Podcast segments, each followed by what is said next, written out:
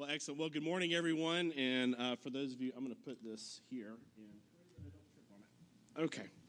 Well, and uh, thank you so much for that welcome this morning. And thank you all so much for being here on the Lord's Day. Uh, it is always great to see uh, friends here and familiar faces. Uh, as Pastor Aaron mentioned, uh, I am one of the pastors over at Christ Church, and um, I'm sure I speak for the other pastors as well when we have an opportunity to come here uh, and see all the great work that is being done through this local church uh, that we had a, a, small part in helping uh, get off the ground.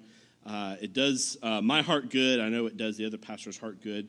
Uh, and normally I would only say this kind of thing when Pastor Aaron's not here, but he did pay me a little bit before.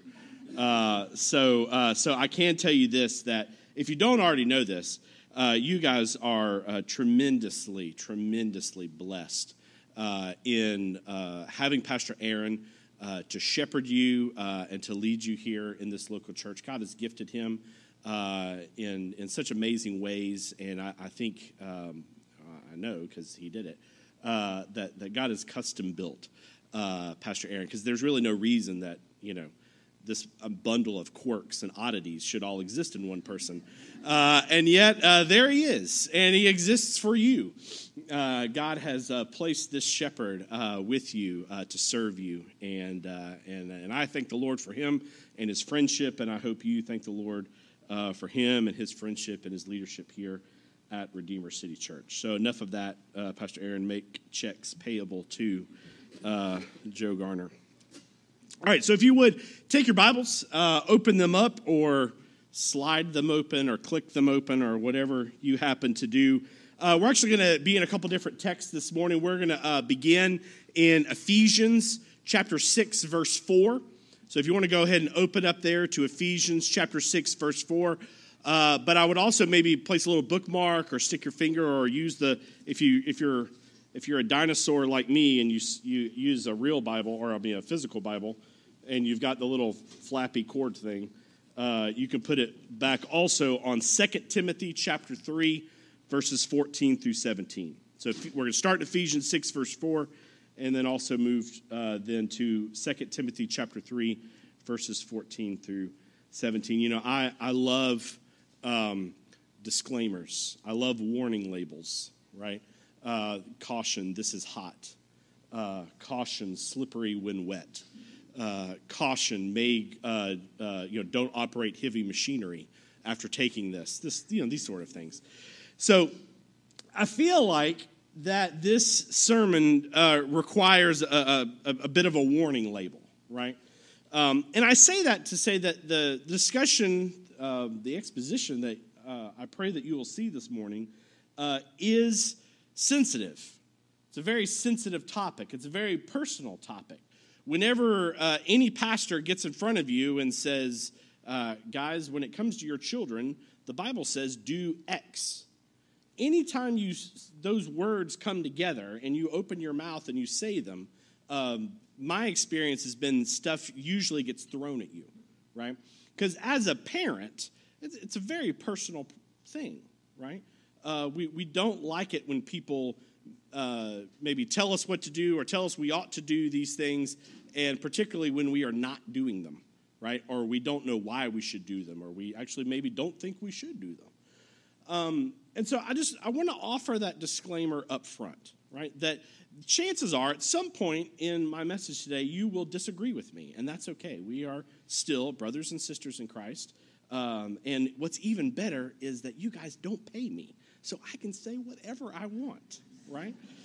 Thank you for laughing at that. But but no, seriously, what what I want to do today, my my goal today is to show you from the text, from scripture, what Jesus calls the household. Right? Particularly the head of the household, the father, but but regardless of its arrangement, what Jesus causes the household to model for discipleship and education that it be founded on the Bible. Right? That's, that's my goal today. That's what I'm striving to do. So, that being said, let me ask this question What do we do with the gifts that God has given us?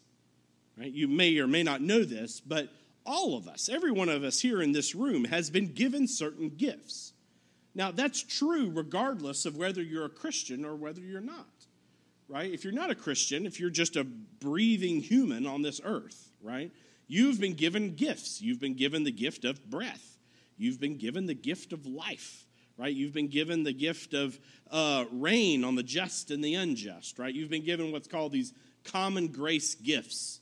But if you are a believer, you have also been given gifts. You've been given many gifts. I'm not talking just about spiritual gifts. Trust me, we're not going to hand out any spiritual gift surveys. Those are painful, uh, and well, won't even get me started on that. But we've all been given gifts, is my point. The question is one of the questions I want us to start us off as we think about the topic of our kids and education is what do we do with the gifts that God has given us? right? Those of you that are parents, you may be able to see this and associate this.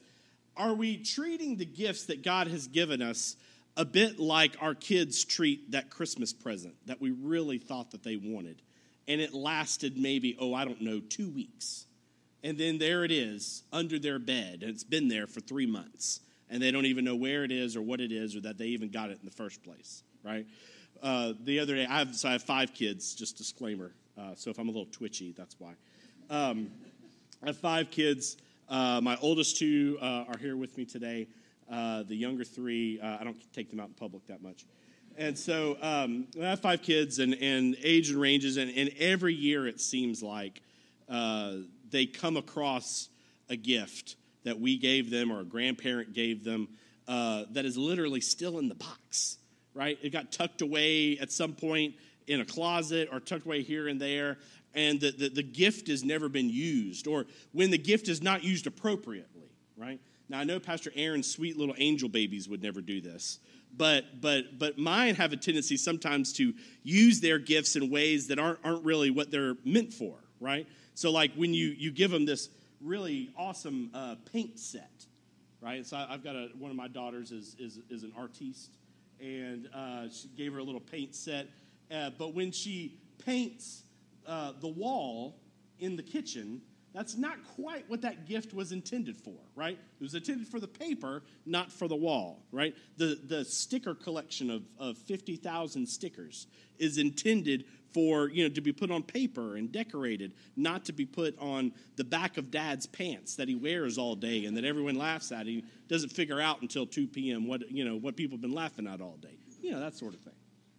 What do we do with the gifts God has given us? Are we like these kids? Are they like my kids? Or, or do we treat them differently?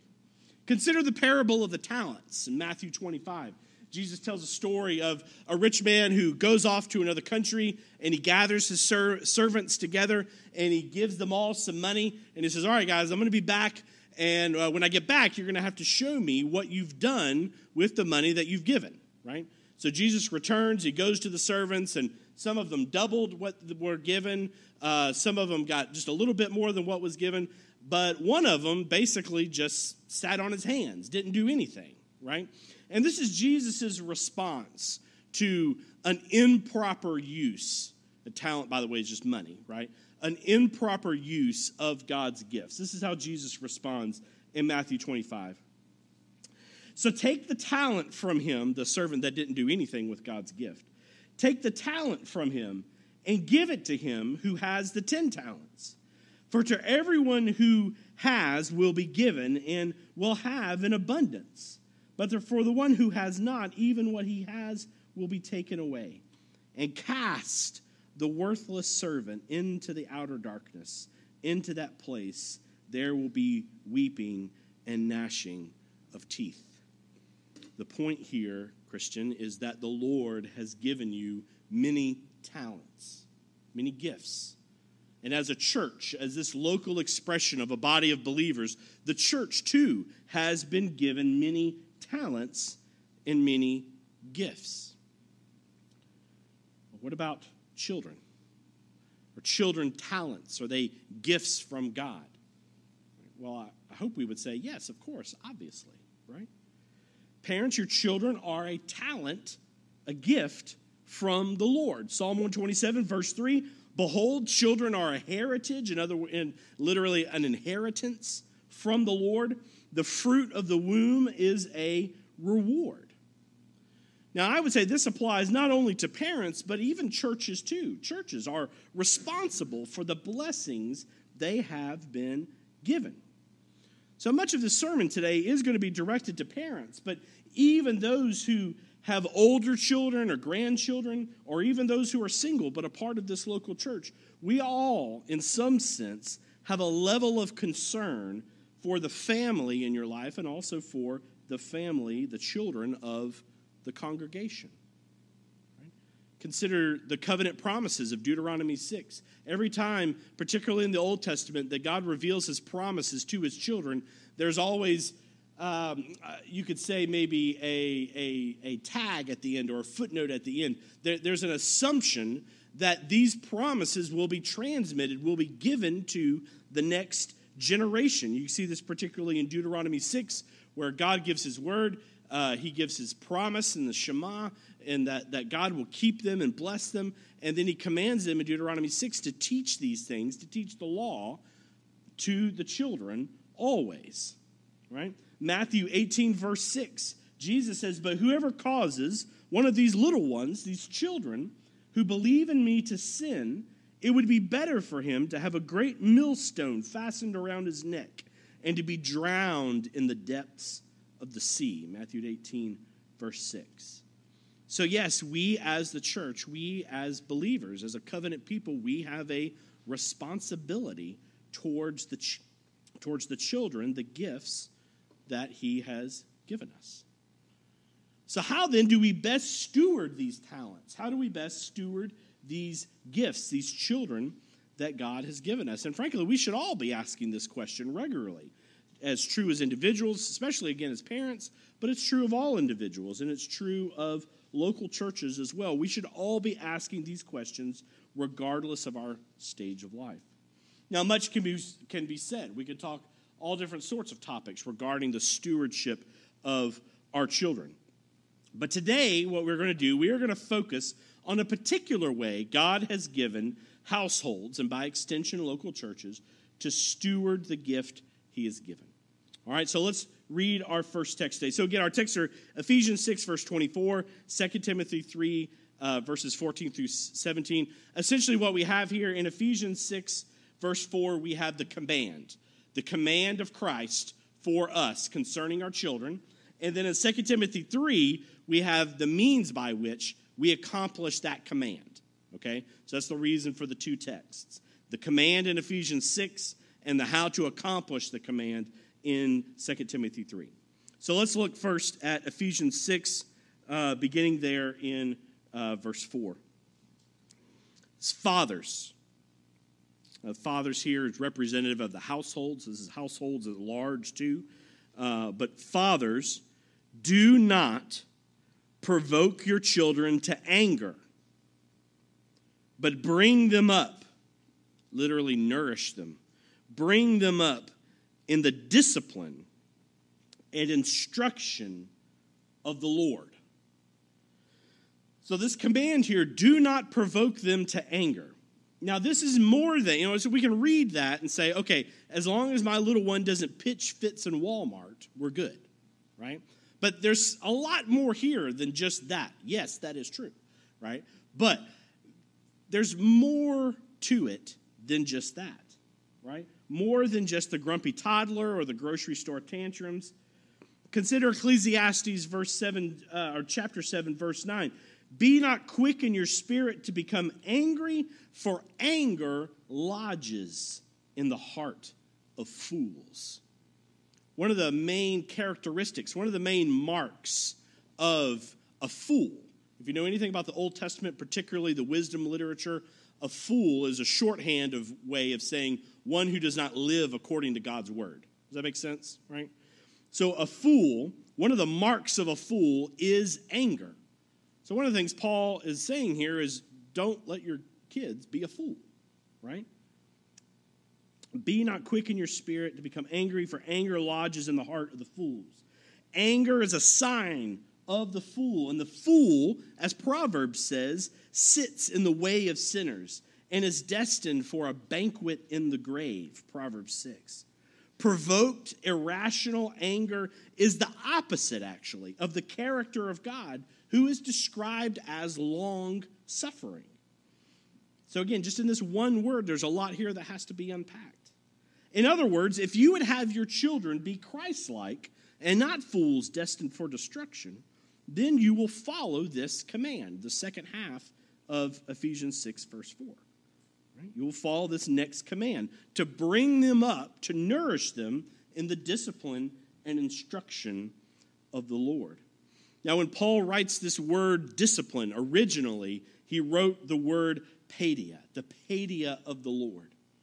So, the way in preventing your, or one of the ways in which, by which we may prevent our child, and obviously all of this is under the category of may, right? One of the ways in which we may prevent our child from being a fool, right? From having anger lodged in their heart and being a fool, is by raising them up, nourishing them in the paideia of the Lord. And that's really what I want to focus on this morning the paideia of the Lord. That is the solution, that is the key that unlocks the door, if you will. So that takes us then to 2 Timothy. 2 Timothy 3.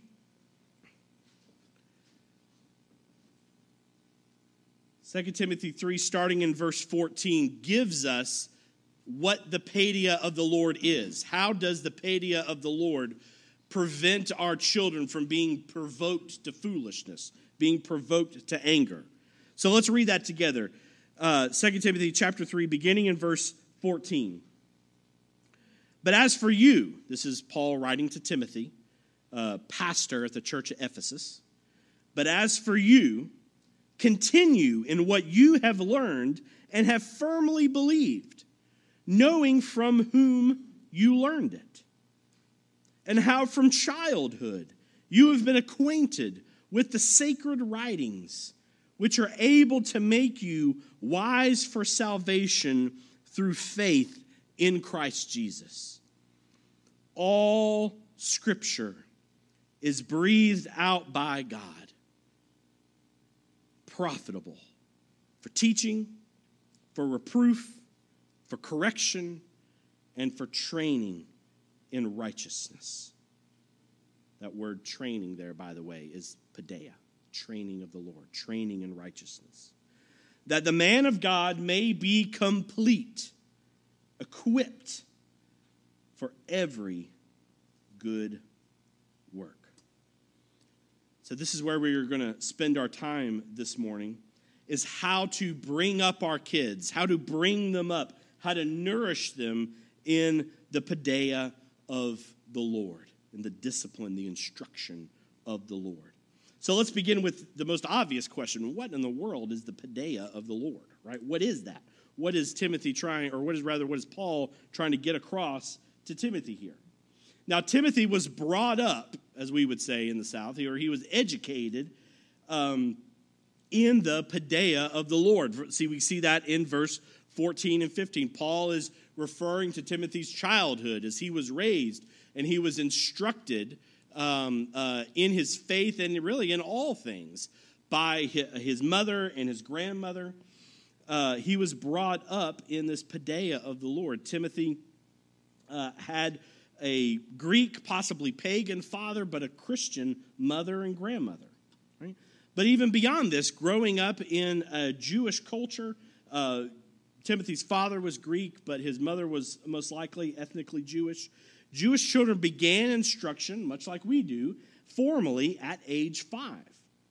And this included reading, writing, mathematics, etc.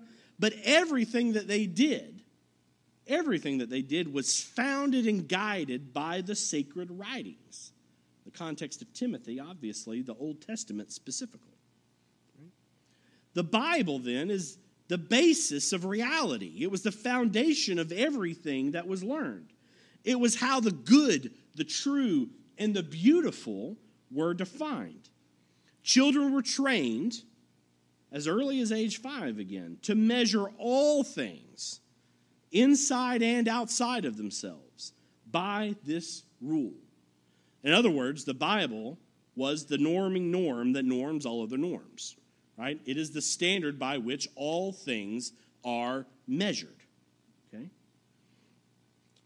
Now, the same, whether we realize it or not, whether we acknowledge it or not, quite frankly, the same is true for us today. Scripture, God's Word, is the core of everything that we can know. It is the bedrock upon which all true knowledge rests. Look back here at our text, verse 15. Scripture makes us, we are acquainted with the sacred writings, which are able to make us what? Wise for salvation through faith. So they help us probably in the most important way. They give us the most important knowledge, and that is the knowledge of the saving work of Jesus Christ. It is the means by which Jesus is revealed to us today. But Scripture is also profitable for teaching. Right? This basically, in context, means doctrine, theology, what we can think and know about God. Verse 16, it's also profitable for reproof and correction. In other words, it's profitable, profitable for telling us, don't do this, but do that, right? What we would probably call ethics, right? So it's profitable for salvation, for doctrine, for ethics. And that's when you say, all right, good, well, that's, that's it, we're done. We, we close the book on the usefulness of Scripture with those three things. Well, not quite. Not quite. Look at verse 16. Verse 16 Scripture is also profitable for training in righteousness. Training the paideia in righteousness. Now, when we think righteousness, oftentimes we just think in terms of, well, being good, being right with God, and that's true, right? That's part of what that means. But when Paul's using this word here, what he's really trying to get across, this, this training in righteousness, this paideia of the Lord, what this means is literally everything. What he means is right thinking. Not just right action, though that's included, but right thinking. And not just limited to doctrinal or ethical issues, but right thinking about everything, all things. Right? The training in righteousness, the paideia in righteousness is rightly ordered living, living as God would have us live. It is comprehensive. It stretches into every single area of life. And friends, there is nothing, nothing, not a bit of this universe that the Bible does not touch in some way. For the Greeks, particularly the, the majority of Timothy's congregation, for the Greeks, they understood the word paideia as being about education as well. It's the reason Paul uses this word in this context, both in Ephesians and here in Timothy. Paideia was all about education as well. So both the Hebrews and the Greeks understood paideia to mean what we would call education? This is why Paul uses the word. It would have been instantly recognizable in the Greek world. Greek children were trained to be fully humans, where we get the term humanities from, right? They were trained how to live and how to operate in a Greek world with logic, rhetoric, philosophy, history, even geometry. They invented the doggone thing. Right? In other words, they were given a culture. They were given a culture. They were given a system of understanding and thriving in the world around them. this culture, this system of understanding the world around them, this, in a very, very tight nutshell is the Greek concept of paideia. And what I really want to get across here is we're not just talking about empty knowledge, we're not just talking about vocational training, we're not just talking about uh, being a good citizen, right, as we often kind of think of modern education, but being a right thinking, well ordered human. That is the point of education. That is the point of the paideia of the Lord, is to be a right thinking, well ordered human. The paideia of the Lord, then, is seeking to disciple, to educate our children to be rightly ordered humans as defined. this is where the Greek is Greek has the good system, but they need the substance of the Bible, right? As defined by the sacred writings as it says here in our text. Training, then, all training, all education ought to be centered on the Word of God. And here's the reality, friends. And this is, if you get anything that I say today, I, I hope that you get this. If you're taking notes, write this down in bold, highlight it, underline it, parentheses, put stickers by it, whatever you got to do, okay? But to me, this was the game changer. And that's this reality. The reality is that all education, all education, secular education, Christian education, Islamic education, whatever, all education is discipleship. All education is discipleship. All education is a paideia of something. All education is discipleship. The only question is what? Is to what are they being discipled? To what are they being educated? What's the point? What's the end game? Does that make sense? Right? Education is not neutral. None of it is. Education is not neutral. Because you may be thinking, Pastor Joe, regardless of where our kids go to school, regardless of how they are educated, I mean, two plus two equals four, right? Well, these days, not necessarily, right? But even, even if we start with that baseline of two plus two equals four, in regardless of the system of education, the, the better question is why? Why does two plus two equal four? Is it because a bunch of random atoms randomly collided in a random sort of way that over time eventually developed to the human brain that just kind of came up with this random numerical system? I'm oversimplifying it. I don't teach math. There's a reason. But you get my point. Or, or, does 2 plus 2 equal 4? Because the sovereign God of the universe who lit the stars, who knit the very bones of the earth, crafted the universe in such a way that for his glory and for our good, two plus two ought to equal four. Now, those are two very different worldviews. Those are two very different ways of thinking. And you might be thinking, well, at the end of the day, two plus two still equals four. Well, yes, but for how long? Right? It's just an example. Parents, grandparents, want to be parents one day, church members, what do you want? Or maybe a better question, what is the paideia of your child's education?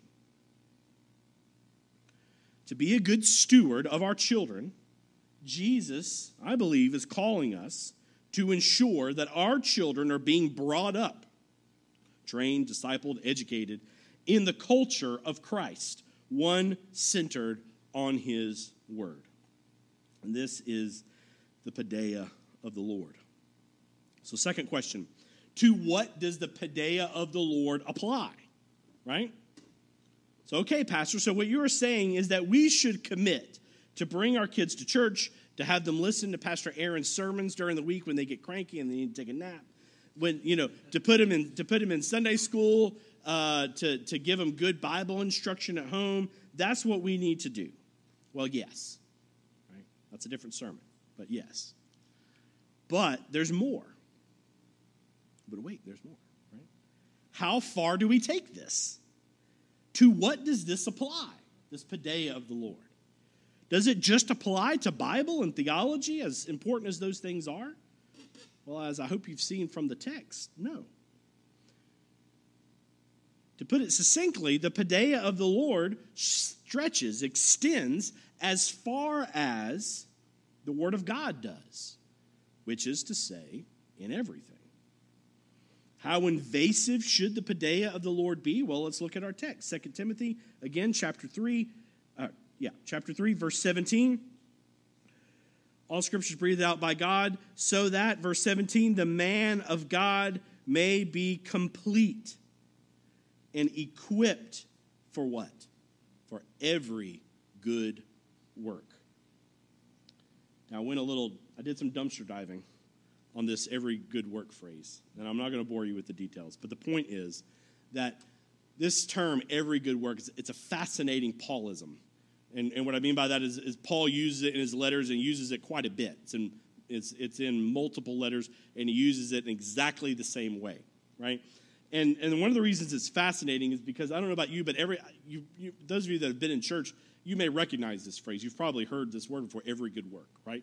And what do we? How do we typically? How does our minds often automatically interpret this?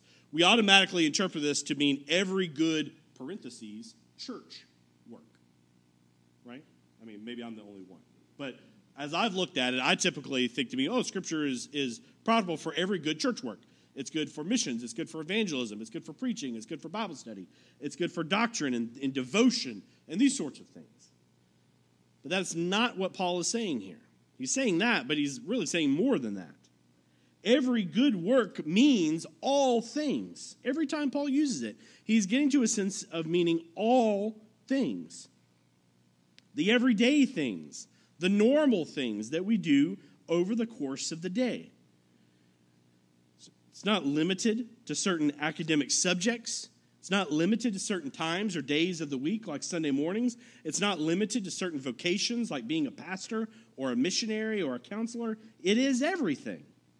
It is literally every work, everything that you do, everything that you think. The scriptures, the very breath of God, trains us for everything. Yes, as a Christian, but also as, quite frankly, a human.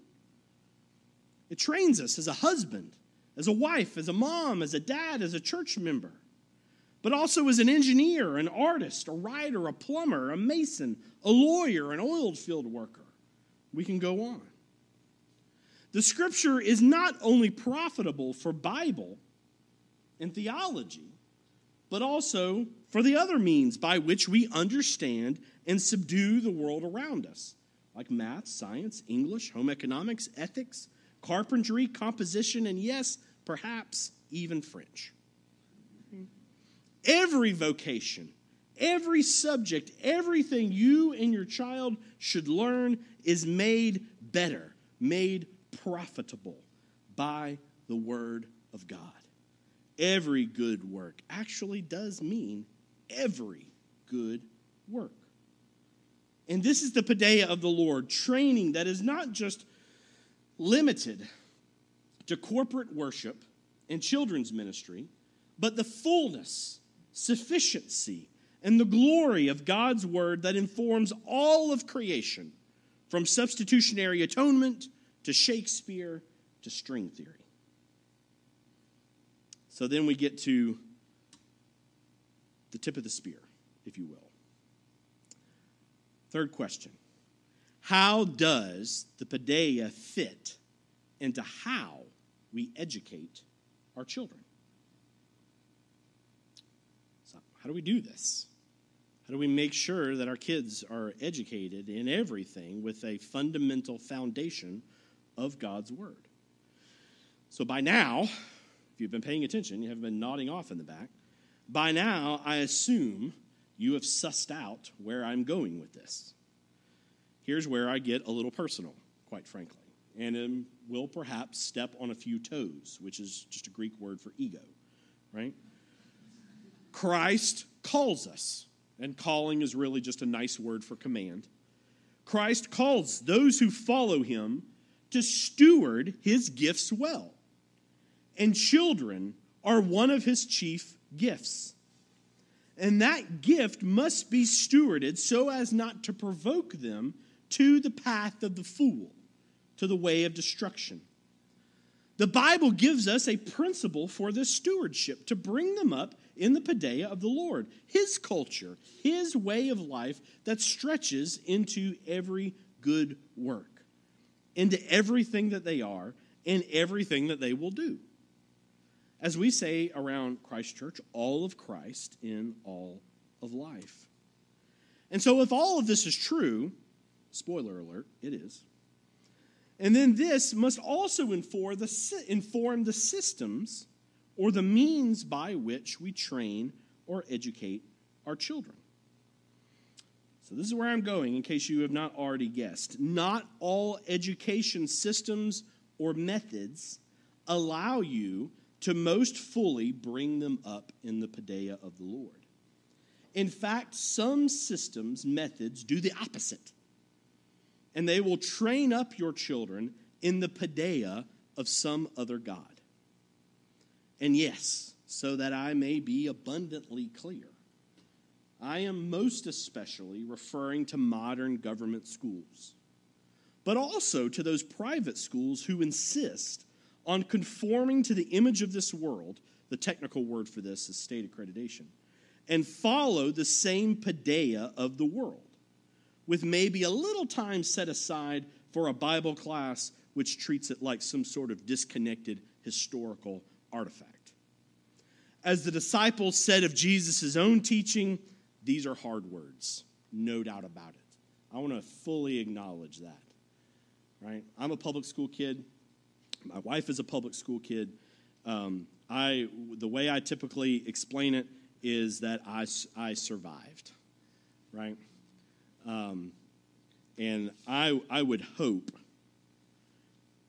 I'm going to just say what I would want for my kids. What I want for my kids is more than mere survival. I would want for them more than just survival being the best case scenario, if that makes sense. It's a difficult word. I know it. And yet, despite its difficulty, I believe this is what the Lord would have for his people. That our children, the talents he has given us, would not be buried in the ground, but rather would be invested in a distinctly Christian education. Be it homeschool with a wisely chosen curriculum and within a community of like minded families, or in a formal Christian school with a philosophy and method of education whose substance rests on the very breath of God. And it just so happens I know where one of those exists. Now, you may be thinking to yourself, but Pastor, what about this? What about that? What about this circumstance or this exception or this category? Yes, there are plenty of uh, circumstances and exceptions that we could probably rattle off, right? But set, set those aside for just a moment. I'm not going to necessarily say that they're irrevel- ir- irrelevant, but set them aside for a moment. We could spend the afternoon coming up with misapplications of other texts, extenuating circumstances, and possible exceptions. But I simply ask you to consider the text. Consider what Christ commands concerning the education, the discipleship of our children. And see if perhaps rather than adjusting the command, perhaps it is your perceptions and expectations that should be adjusted. Ignore for a moment your financial fears. Ignore for a moment the potential for odd looks and passive aggressive comments that you would expect from friends and family. Ignore your own doubts from personal experience or the siren song of modernity which says that the state is who is best equipped to disciple your children. Set aside these things and ask yourself simply what would the text, the breath of God, have me do? According to whose standard should I disciple or should I educate my children? Whom will I allow to define what a complete or educated person looks like? I believe once you honestly answer these questions according to God's word, the rest will fall into place. Now, I'm going to come, uh, come back up here or have an opportunity to talk to you more about Christ Church Academy here in Lafayette in a minute. But let me end with this. At the end of the day, as with every other area of parenting, we are to trust in the Lord for all things. Right? Trust in the one who gives us these loud and smelly talents to love and steward as he would have us love and steward them. trust in the Lord, follow His word in every area of life, He will equip us for every good work, even educating and discipling our children. Amen. Let's pray.